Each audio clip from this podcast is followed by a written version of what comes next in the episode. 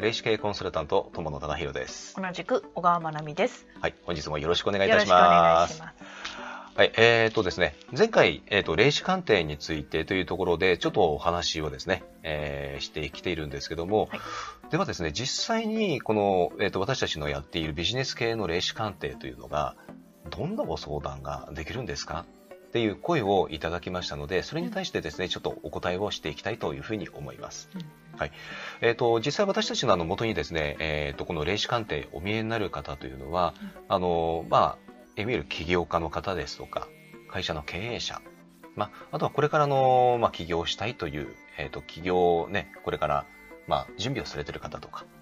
あのそういった方々があのお見えになります。うんうんえーとあのまあ、もちろんそれだけではなくてうん。一般的なあの霊視鑑定というところもあのお受けはしてるんですけどもほぼほぼ私たちのどうですかね、えー、と9割方かな、9割ぐらいがもう本当にビジネス系ビジネスを、えー、と実際やってる方からのご相談というのがやっぱりメインですね。うん。うん、でじゃあそのこのビジネス系の霊視鑑定でじゃあ実際どういうご相談ができるんですか？というところなんですけども、あの本当にここはですね多岐にわたってます。うん。えー、と例えばですね、えー、とその経営者の方がこれからの方向性方向性に悩まれていてでどうしたらいいのかというそのヒントが欲しいとかいうご相談もありますし、うん。えー、とあとは、えーまあ、そうですね。あのこれから起業したいんだけども自分ではこれがいいと思ってるけども本当にいいのかどうかが分からなくて、うんまあ、それを見出したいとか、うんうんいうのもありますよね。うん。えー、とあとはですね、例えば、あのーえー、と会社の経営者の方の場合ですと、えー、とよく、えー、とあるのがですね、オフィスの移転について、うん。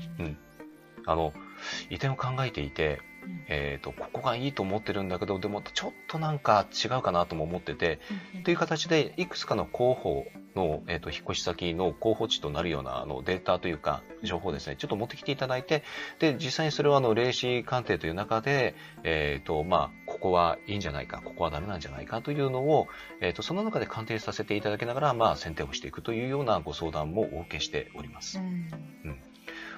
そうですね。あとは、えーそうですね。あの、まあ、人事面とかというご相談もやっぱりあったりします。うんうん。あの、人材採用を今していて、で、あの、こんな人を今ちょっと面接を来てもらってるんだけども、すごくいいんだけども、どうなんだろうとか。うんうんで、もちろん私たちの守秘義務というのが、えっ、と、ちゃんとあるので、えっ、と、もう絶対この場以外は、えっ、と、その情報は出ないようにしています。うんまあ、そこは本当に気をつけています。うんだから、ですから、まあ、本当にあの、そういう、あの、他ではご相談できないような内容とか、うんそういったことも実際に、あの、お受けしております。まあ、ご依頼をいただいてますね。うんうん。あとあの来られる方の話で多いのは、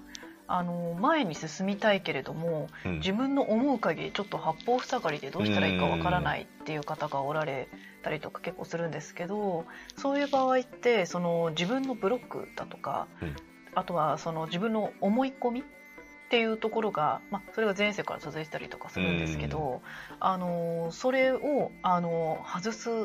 というところで。うんあのまあ、ご本人来た時は分かってないけれども、そうですうね。ん、それであの守護霊さんからあとはあの前世からっていうところでうん解決していくっていう、うんそういうのもありましたよね。ありますね。うんだからあの意外とそのビジネスとあの前世で関係なさそうでいて、うんやっぱり関係するんですよね。うんでまあその部分についてはねちょっとねこのあのまあね短いあの時間の中ではあのご説明できないんで、えーとまあ、前世とビジネスというところについてはまたね、えー、と次の機会にでもお話できたらなというふうに思いますね。うんはいはいまあ、ということで今回はですね、えー、とビジネス系霊視鑑定で相談できるということについて、えーまあ、お答えというかご説明をさせていただきました。はいはい、では本日は以上です。はいはい、ありがとうございありました。がとうございました。